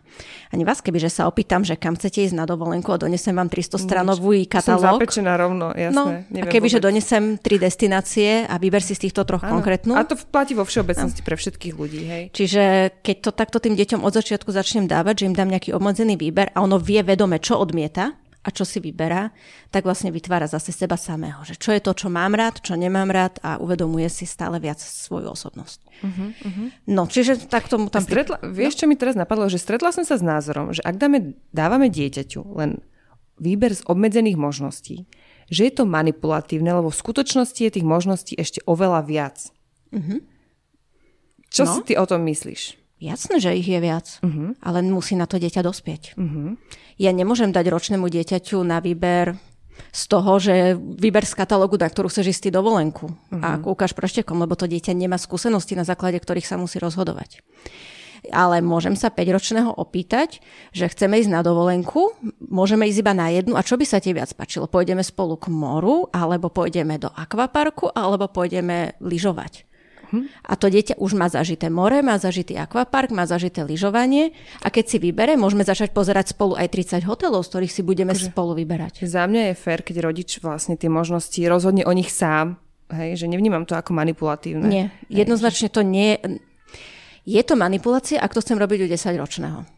Uh-huh, uh-huh, OK, jasné. Proste 10 ročnému ponúknem, že môžeš chodiť na krúžok, budeš chodiť na angličtinu alebo na nemčinu, ale to, hey, že je tam hey, futbal, hey. hokej, plávanie, A ešte keď je... viem, že túži po niečom úplne inom, úplne tak inom. toto je hej, To presne. už je manipulácia. To Čiže je manipulácia. áno, v tomto zmysle to je, ale proste musím sa prispôsobiť tomu, akom veku je to dieťa a na základe toho mu otvoriť tie možnosti. Mm-hmm. Takisto 9-ročnému nedám ako možnosť, aby začalo chodiť do školy, do Košic, lebo sa tam odsťahoval jeho kamarát, lebo Áno. je to možnosť. Je, je to možnosť, hej, ale nie je to Ale jasné. proste nie je reálna. Musíme čiže... myslieť aj na naše hranice v rámci proste, tohto. No.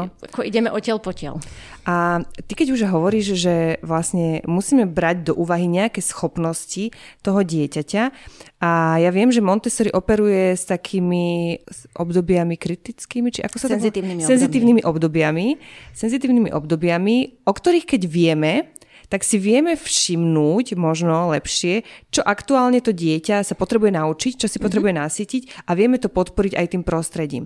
Tak aké sú tie senzitívne obdobia? Senzitívne obdobia sú veľké špecifikum prvých 6 rokov života dieťaťa. Mm-hmm. Senzitívne obdobie je niečo, kedy sa niečo dieťa naučí bez akékoľvek námahy.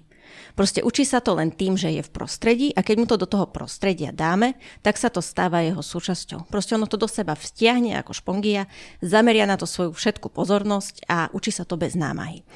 A takým najväčším senzitívnym obdobím, ktoré sa tiahne celým obdobím od narodenia do 6 rokov, sú dve pohyb a jazyk. Viac menej obidve začínajú už v brúšku maminky, pretože už tam sa dieťa v podstate už v tom brúšku hýbe a má tam hranice.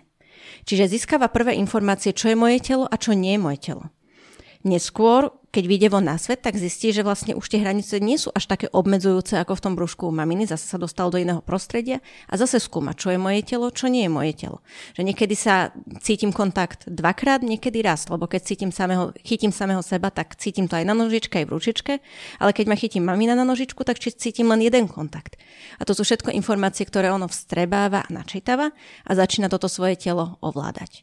No a hrubá motorika a jazyk má veľmi dlhý postupný vývoj, ktorý sa potom v rámci hrubej motoriky prechádza na jemnú motoriku a stále sa zjemňuje. Čiže v princípe vychádza od stredu tela do strán, najprv robím tie najväčšie pohyby, až zjemňujem pršteky a pre, ide od hora dole. Čiže prvý sval, čo dieťa ovláda, sú oči a úplne posledný, že začne chodiť. Mm-hmm. Čiže ovláda nohy. Čiže okay. idem vlastne, ten pohyb má postup podľa toho, ako sa mu mielinizuje nervová sústava. Čiže sa mu obalujú nervové mlakna mielínom, zosilňujú sa, vytvárajú sa prepojenia a vlastne cez to vlastne prechádza aj ten vývoj. A ja keď viem, kde sa práve ten pohyb nachádza, kde sa tá, tá, tá, tento vývoj nachádza, tak to viem podporiť. Čiže keď má to dieťatko 2 až 3 mesiace, tak sa to práve dostáva do paží. Uh-huh, toto je akurát toto Čiže moje. to je to obdobie, čo som, že jej už si objavilo ruku. Čiže ja viem, Áno. že to dieťa zrazu vie zdvihnúť svoju ruku na svoju úroveň a začne ju skúmať. Uh-huh. A prvé, čo skúma, je ruka. Za chvíľu ju začne otvárať a zatvárať pred svojim zrakom a bude fascinované svojimi vlastnými prstami. Uh-huh. Pretože práve na to dozrelo. Vidí na tú vzdialenosť tej svojej ruky, lebo už sa mu natoľko vyčistil zrak zrak, že tam dovidí jasne a zároveň už ovláda svoje telo. Neskôr mu do tej ručičky niečo môžem vložiť lebo už začne odznievať vlastne reflex, ktorým sa narodil, uchopový a začne sa meniť na vedomý uchop, čiže môžem dávať prvé jemné hrkalky a bude objavovať, že keď s ňou hýbe, tak to vydáva aj zvuk. A vlastne celý tento vývoj rešpektuje tie senzitívne obdobia dieťaťa, ktoré vychádzajú z toho, ako sa vyvíja. Pri jazyku dieťa vníma svoj materský jazyk tiež už u maminy v brúšku, pretože navnímava jeho melódiu. Keď sa dieťa dostane do iného jazykového prostredia, ako rozprávala jeho mama, tak je z toho veľmi vykolajené, že prečo to zrazu znie úplne inak, prečo má ten jazyk úplne inú melódiu, ako to, čo počulo dovtedy. A je pre neho ťažšie sa naučiť ten jazyk pretože tie nervové spojenia má vytvorené práve pre ten svoj materský jazyk už to prenatálneho obdobia a musia sa mu vytvoriť ďalšie. Zároveň to senzitívne obdobie na jazyk, lebo deti sú veľmi adaptibilné, je tak silné, že dieťa v prvých troch rokoch, keď počúva cudziu reč od jednej osoby stále, v podstate môže mať niekoľko rôznych osôb a každá s ním bude hovoriť inou cudzou rečou, ono ju príjme so všetkými emóciami, gramatickými rozdielmi a chápaním, pretože ju vníma nielen cez slova, ale práve cez to neverbálne, čo sa tam deje, cez tú melodickosť, rytmus a emócie, ktoré s tým človek tomu dieťaťu odovzdáva. No a potom sa tie senzitívne obdobia už len zjemňujú. Čiže pri tých malých deťoch sú to detaily.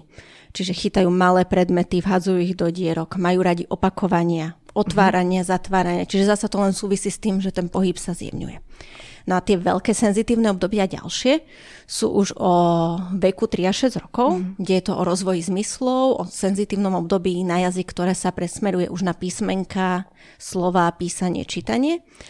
A v podstate sa objavuje aj matematická mysel dieťaťa, že začína riešiť, matematicky premýšľať. A to sú už tie obdobia senzitívne vo veku 3 až 6. A toto je zaujímavé, lebo vlastne do školy tie deti vlastne nastupujú vo veku 6 rokov a niekedy som počula aj také, že aby sa neučilo dieťa príliš skoro čítať, aby sa potom v škole nenudilo, uh-huh. čo mi úplne vybuchuje hlava z tohto názoru. Tak vlastne ako to je v rámci Montessori? No, ono sa to neučí. Ono to zrazu vie. No. A to je ten veľký rozdiel, že v škole sa tie písmena musí učiť. Cielene. Kdežto v tom veku 3 a 6 si ono kreslí, lebo ho fascinuje tvar písmen a chce ho opakovať prirodzene samo od seba, lebo je to pre ňo zaujímavé. Chce tie písmenka spájať a vytvárať prvé slova. Jasné, že nebudú gramaticky správne. Ešte mňa úplne fascinuje, ako všetky deti, ktoré zistia, že máme nejaké písmenka, ktoré tvoria slova, že to začnú počuť a začnú písať, lebo písanie predchádza čítaniu a je tam rozdiel niekedy aj rok u detí tak tie deti začnú písať slova a vynechávajú samohlasky. Mm-hmm. A ono to je také celkom pre mňa fascinujúce, ak deti kopírujú evolúciu na toľkých úrovniach, že ešte aj v tomto vo, v písaní ju kopírujú, že vlastne prvé jazyky písali len spoluhlasky a samohlasky tam iba domýšľali, tak ešte aj tie malé deti ešte aj nielen, že ten mm-hmm. tvar písma je podobný ako volá, kedy, že najprv je obrázkové písmo, že nejaký obrázok predstavuje niečo konkrétne, ale už aj keď prechádzajú na písanie písmeniek, tak tie samohlasky proste väčšina detí vynecháva, čo mám skúsenosť, keď som v škôlke, pretože ja síce som v jasličkovej skupine, ale v veľakrát zastupujem aj škôlkárske deti, takže to tam úplne vidím, jak tie deti začínajú písať, ako ich to neskutočne baví a fascinuje. Ale to nie je to písmo, ktoré sa od nich vyžaduje v škole. To je to písmo, čo ich baví. A ide to samé. Uh-huh. U nás napríklad, že Viny, však on má 3,5 skoro a on vlastne chodí do tej rozmanity a on, čo sa týka jeho napríklad, on veľmi rád má príbehy, čítanie a také, že aj komiksy. On chce vedieť aj, že ktorú časť čítam, ako keby, uh-huh. že ktoré písmenka, ale napríklad on minimálne kreslí, keď tak len nejakú čarbanicu a keď aj sa mu snažím niečo napísať, ako keby nemá o to úplne záujem. Na druhú čas. stranu čísla ho fascinujú. Vie uh-huh. spočítavať, pozrie sa a povie, že 5, 6, ako keby úplne, ale písmenka zrazu nie. Že no. ako ja môžem, teraz čo mám, že pozorovať, kedy mm-hmm. ho to mhm. začne zaujímať a potom mu ako keby vytvára to prostredie. Lebo ja neviem, či, že či možno som ja niečo urobila, aby som ho k tomu nemotivovala alebo len... No, pokiaľ chodí do škôlky, kde no. sa to rieši, tak no. by som to doma neriešila vôbec. A že vôbec sa takýmto aktivitám nevenovať. Hej, lebo však majú v rozmanite aj Montessori hodinku tam a majú tam aktivity. Majú dosť. Mm-hmm. Respektíve urobila to len Lebo vtedy... on so mnou nechce vôbec napríklad kresliť, ani nič kreatívne robiť. Doma sa chce hrať len s autičkami a ano. vymýšľať príbehy, naháňať sa ano. a takéto hry so mnou. No. A to je úplne v poriadku. Uh-huh, uh-huh. To súvisí a... s tým, že to má keby naplnené v škôlke. Má to naplnené v škôlke, nepotrebuje uh-huh, to riešiť uh-huh. doma. A hlavne ono, je to úplne iné, keď som v skupine detí. Ono veľmi ťažko sa škôlkarské Montessori supluje doma. Mm-hmm. Pretože je Víš, to... čo, ja inak ani nie som moc, ja som o tom nikdy nič neprečítala. Tie princípy mi veľmi dávajú zmysel. Občas sa niektorý ku mne dostane, ale ja som tieto monte veci moc doma ako keby. Ja to doma no. tiež nerobím skoro vôbec. Mm-hmm, v prvých mm-hmm. rokoch áno, a potom išiel do školky a teraz je v škole, ano. ktorá síce nie je Montessori, ale je pre ňo vyhovujúca a mm-hmm. ja to proste neriešim. To je mm-hmm. jeho svet. Mm-hmm. Pretože to Montessori je úžasné v tom, že každé dieťa si nájde to, čo ho tam naozaj zaujíme a baví. Mm-hmm.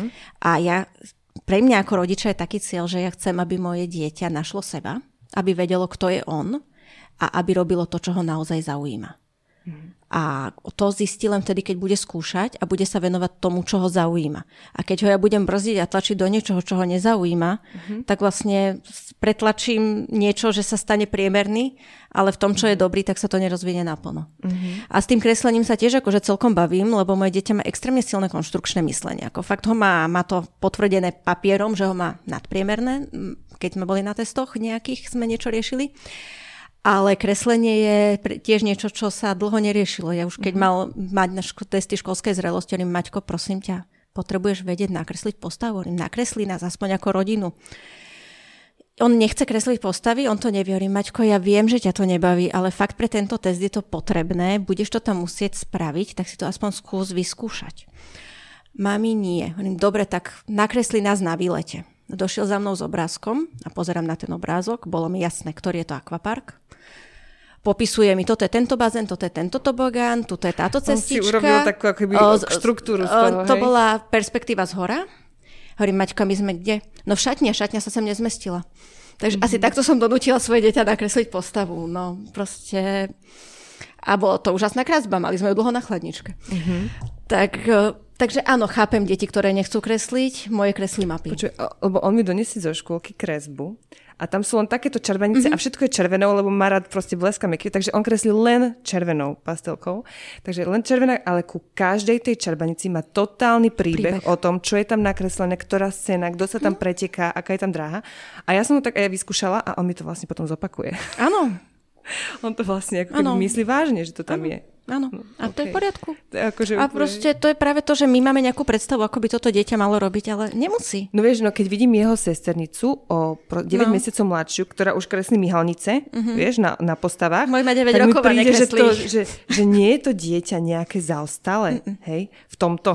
No, nie. Trošku preháňam, hej, akože hej, nie som z toho nejaká ja ale akože, že uh, keď to tak akože porovnám, tak mi to príde neuveriteľný rozdiel, hej, a mm-hmm. ešte medzi tými chlapcami a dievčatami možno v tejto, ako keby v týchto veciach býva taký.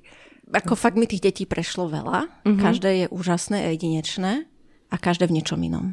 Ja si práve myslím, že to, v čom je jedinečné úžasné, by sa malo podporiť. A práve toto dokáže ten Montessori systém mm-hmm. pri tých deťoch podporiť, že to, čo, o čo majú záujem, tak v tom sa to dá veľmi dobre od malého veku podporiť, aby našli seba samého. Uh-huh. Takže vôbec nevadí, že nekreslí tak, ako očakávam ja, mm-hmm. že možno, ako ja som fakt ďačná za školu, kde má moje dieťa, lebo on má síce vyšší intelekt, ale má ťažkú povahu veľmi. Ako on je úžasný a nikto mi nechce veriť, že môže mať takú ťažkú povahu. A napríklad jemu sa v prvom ročníku fakt, že nechcelo čítať. Ale fakt, že nie. Nahlas čítal tak, že síce chodí do triedy pre intelektovo nadané deti, tak nahlas čítal tak, jak nám teraz čítajú bežní škôlkári v našej Montessori škôlke na konci mm. prvého ročníka. Mal dobre porozumenie textu, 100%, aj keď si čítal sám, fakt, že tomu rozumel, čo bolo pre mňa mm. podstatnejšie ako to, akým tempom číta mm. a či sa pomýli mm. v slove, keď ho číta nahlas. Teraz je tretiak, Ráno sa zobudím, pozerám na ňo, že ty čo robíš? Čítam si Harryho Pottera. A však ty si iba dneska začal čítať tú strojku. No, a na akej si strane? 80. Mm-hmm. Kým som ja spala. Mm-hmm, mm-hmm. Akože dobre, spala som dlho, ja rada spím a on stáva skoro, lebo sme v tomto totálne nekompatibilní. A to bolo to dieťa, ktoré pred dvoma rokmi ešte na to nebolo dozreté a zrazu to proste prehuplo a on za deň prečíta 150 strán.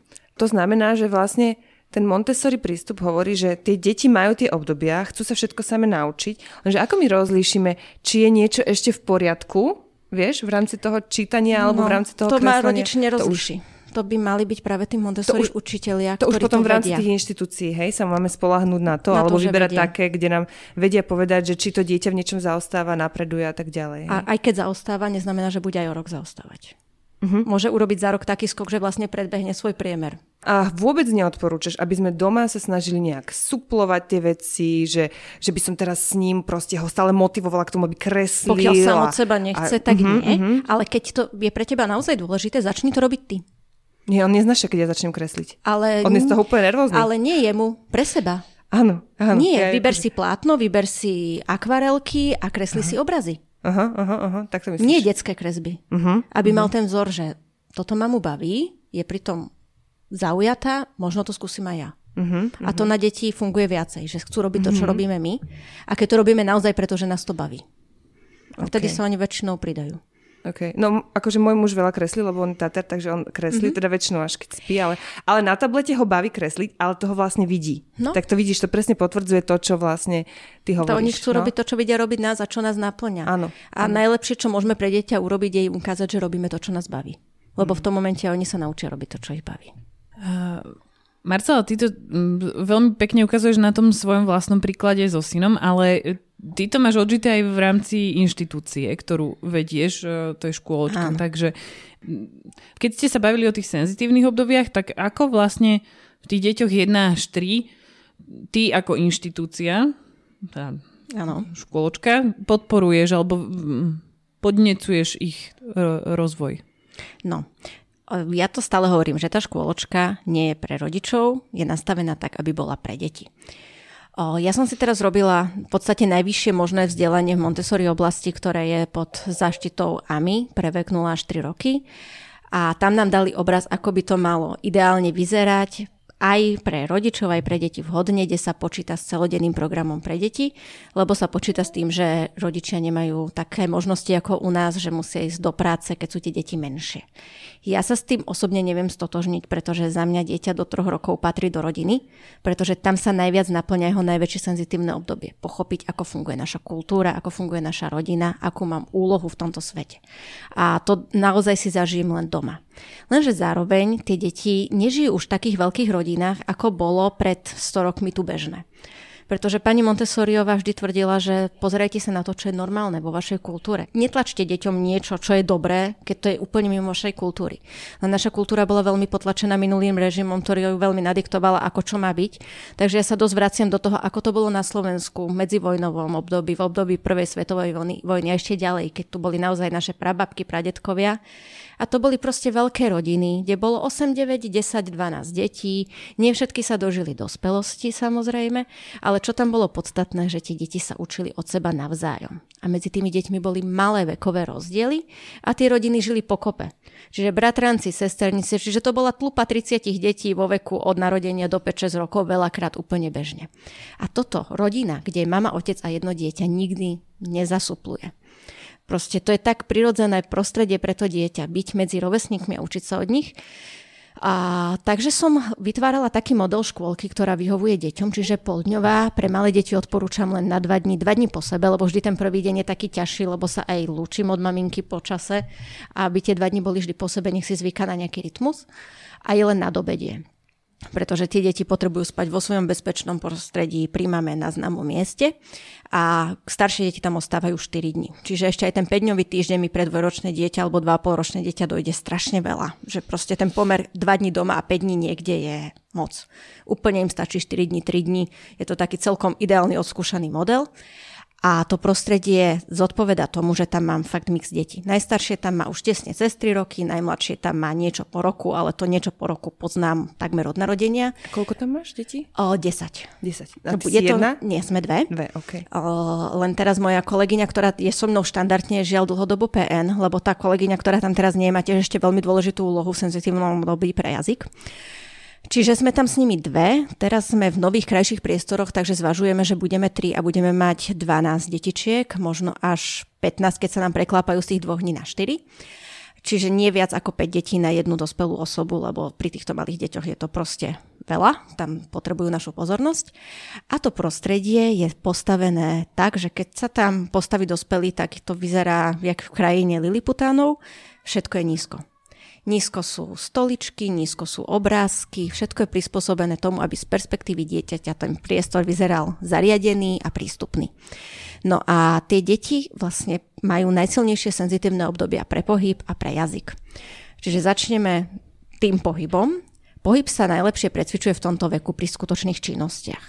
Čiže to ich senzitívne obdobie pre pohyb je vo vnútorných priestornoch zabezpečené tým, že si všetko pripravujú sami. Oni nedostanú chlebík na desiatu na stôl, ale oni si musia ísť najprv pre tanierik, potom musia ísť stolu desi ten chlebík ale zase, aby pri tom chlebíku neboli všetky deti naraz, tak tam máme obmedzenie, že tam môžu byť dvaja. Aby som to vedela odsledovať, tak máme dve zástery. Tie zástery treba od niekiaľ zvesiť, čiže zase zapájam jemnú motoriku prštekov, aby si to dali dole z háčikov. Je pomerne ťažké pre 1,5 ročné dieťa si obliecť. Potom ju treba vrátiť, lebo ostatní na ňu čakajú a sedíme pri stole a jeme len pri stole, čiže keď si ten chlebík natrem, tak si ho musím zobrať tomu stolíku a tam ho zjesť. Keď sem jablčko, tak ho nakrájam, ale to, čo nakrájam, nie je len pre mňa, to je pre všetky deti. Ja si z neho zoberiem a ostatné nechám v spoločnej myštičke a potom zase niekto iný nakrája jablčko pre všetky deti. Čiže dostávajú takéto povedomie, že nie som len ja, sme tu všetci a pomáhame si. Robíme niečo pre ostatných bez toho, aby som od tých iných niečo za to očakával. Čiže ten pohyb je veľmi zabezpečený práve v tejto praktickej časti, kde teda, keď dojem, tak si ten tanier kde majú umyť, upratať a vrátiť na miesto, aby si ho mohol zobrať zasa niekto iný. A ono sa to nezdá, ale naozaj tie 1,5 ročné deti to zvládajú. Nie na prvýkrát, je to postupne, ale postupne im odozdávam tú zodpovednosť a dokážu týmto procesom prejsť. A zasa, a vieme to aj doma?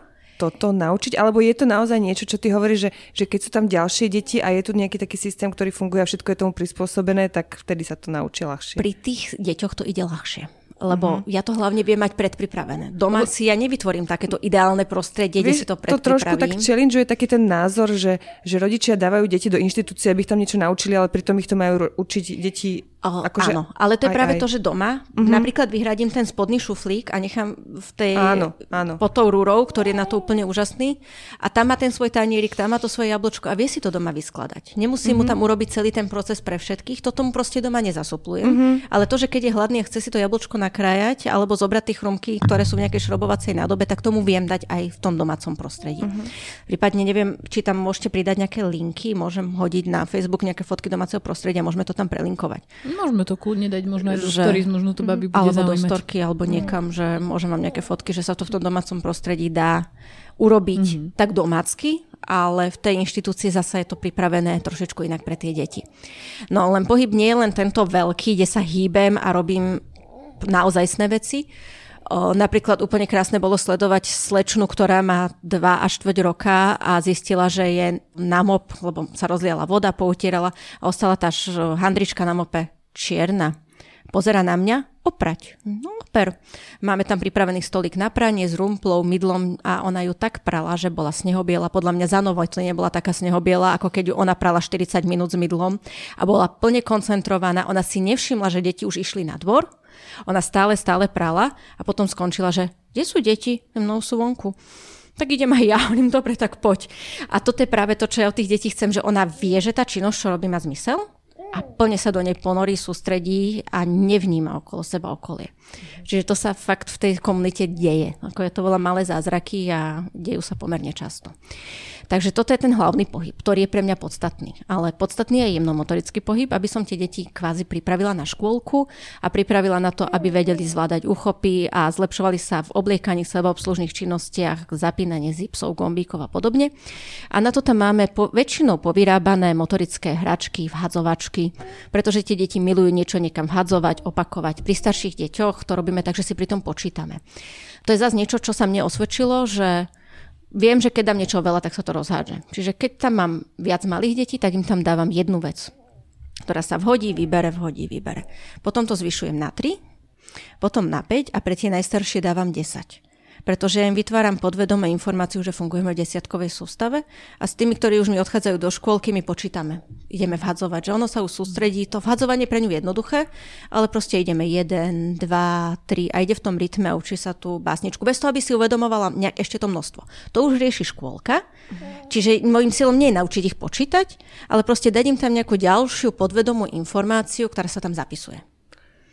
A to majú celý deň tie deti tieto aktivity? Lebo ty si povedal, že to je pre ne práca. Je. A nie je to no, pre ne vyčerpávajúce? Nie, nemáme to celý deň. Uh-huh. No ešte teda poviem, že tam uh-huh. máme aj ten jazyk a hneď poviem aj k tomu režimu, že vlastne my sme aj strašne veľa vonku uh-huh. a tam beháme, hráme sa v pieskovisku, sadíme, polievame, v lete máme bazén. Lebo my sa bavíme len o tých monte veciach. O, tento ale cyklus trvá dve hodiny.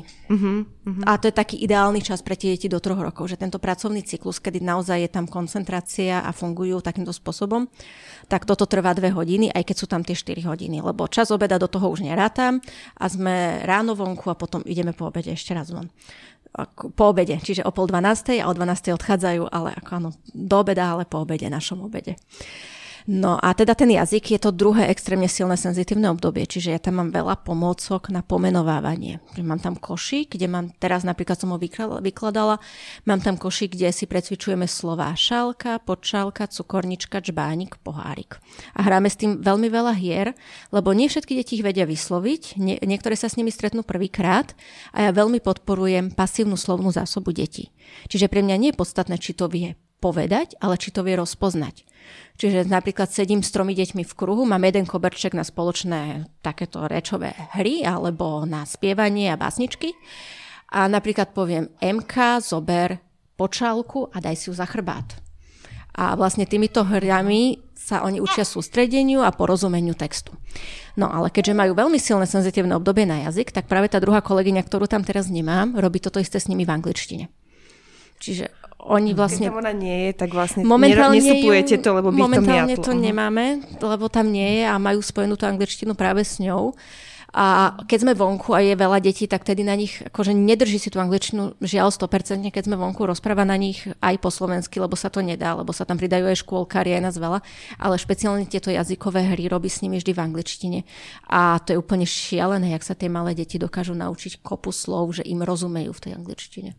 Mm tak tieto dve senzitívne obdobia tam máme takto prekryté a fakt, že dve hodiny sa im intenzívne venujeme. Teda tie deti. Keď už je tá skupina zabehnutá, že tam nemáme deti v adaptácii, tak v podstate im iba ukážem nové pomocky, že ukážem tú kľúčovú informáciu tak ako v domácom prostredí, že prvýkrát im ukážem, na čo to je ale keď už tam urobím nejakú malú zmenu, tak si to berú. Ja im neukazujem každé jedné puzzle, ako sa používa. Proste keď si zoberú prvýkrát puzzle, ukážem im, ako sa vykladá, ale už potom to neukazujem, iba ich vymením za iné. Mm. Tak ja si niekedy aj na 20 minút sadnem a píšem, ktoré dieťa sa kde nachádza. Že ako je na to motoricky, mm. aký má úchop, ako má rečový vývoj, lebo ich dokážem pozorovať, lebo oni to už fakt vedia v tom prostredí a je to krásne. Mm-hmm. Ja myslím, že už každý, kto nás počúva, pra- každá, asi skôr každá, ktorá nás počúva pravidelne, už e, vždy vie vytušiť, že kedy sa blíži koniec podcastu, lebo sa začínajú zintenzívňovať zvuky z nosiča aj z nášho domáceho prostredia. A, a kým nám to tu opäť vybuchne, no ešte dokonca nám tu ide aj sanitka alebo policajti alebo niečo, viu v našej reči, mm. tak e, by sme to mohli už tak pomaličky zaobaliť, lebo ty si to krásne vlastne pomenovala, že čo všetko ešte s týmito deťmi uh, viete robiť aj v rámci inštitúcie. Myslím, že už teraz je úplne na každom, aby si z toho zobral to, čo mu bude najviac vyhovovať aj v tom domácom prostredí, aj v tom inštitučnom.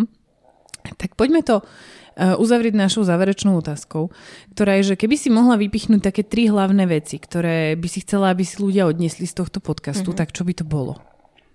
Že deti od narodenia sú ľudské bytosti, ktoré si zaslúžia rešpekt a tie deti by sme im mali dať toľko zodpovednosti, koľko zvládnu. Pretože žiaľ, ja sa veľmi často stretávam s takou, by som to nazvala, novodobou chorobou detí. Ak moja kolegyňa to krásne pomenovala, že tie deti sú zanedbané prehnanou starostlivosťou. Že rešpekt neznamená len to, že rešpektujem dieťa ako osobu, ale mala by som rešpektovať aj to, kde sa práve vývojovo nachádza a nesprávať sa k trojročnému dieťaťu, ako keby malo rok. Čiže ja by som mala mať od toho dieťaťa očakávania, ktoré súvisia s tým, kde sa vývojovo nachádza, čo zvládne pretože tieto deti zanedbané prehnanou starostlivosťou majú potom veľmi slabé sebavedomie, pretože si neuvedomujú seba samého, pretože o všetkom za nich rozhodovali rodičia, ktorí to robili v najlepšej viere pomôcť tomu dieťaťu. Ja tých rodičov vôbec neodsudzujem. Proste oni sa naozaj snažia robiť všetko to najlepšie pre to dieťa, ale svojím spôsobom mu škodia a potom je to pre to dieťa veľmi, veľmi ťažké spoznať seba samého a veľakrát práve tieto deti potom prechádzajú až do agresivity, pretože si to nevedia odkomunikovať a zrazu tam nemajú tú mamu, ktorá všetko riešila za to dieťa a sú to tie deti, ktoré veľakrát aj útočia na iné deti a potrebujú sa tieto zručnosti v neskoršom veku učiť od znova. Čiže rešpektovať dieťa, správať sa podľa jeho vývojového obdobia tam, kde sa nachádza a pozorovať ho a podporovať jeho záujem. Asi takto by som to zhrnula ja. To sú dokonalé tri boty. Ďakujeme Marcela, že si tu s nami bola a vydržala si to tu s nami celý ten čas. Divoký a vy, ktoré ste to počúvali a ktorí ste to počúvali, tak eh, ja verím, že eh, dnes tu padlo toľko brutál praktických rád, že minimálne jedna vec sa u každého doma nájde a uplatní. Stačí sa začať pozerať na svet z pohľadu dieťaťa. Ono to veľakrát dospelých nenapadne ísť na štyri a pozrieť sa z tej výšky, ako vyzerá svet toho dieťaťa. Ďakujeme. Ďakujeme. A ja ďakujem.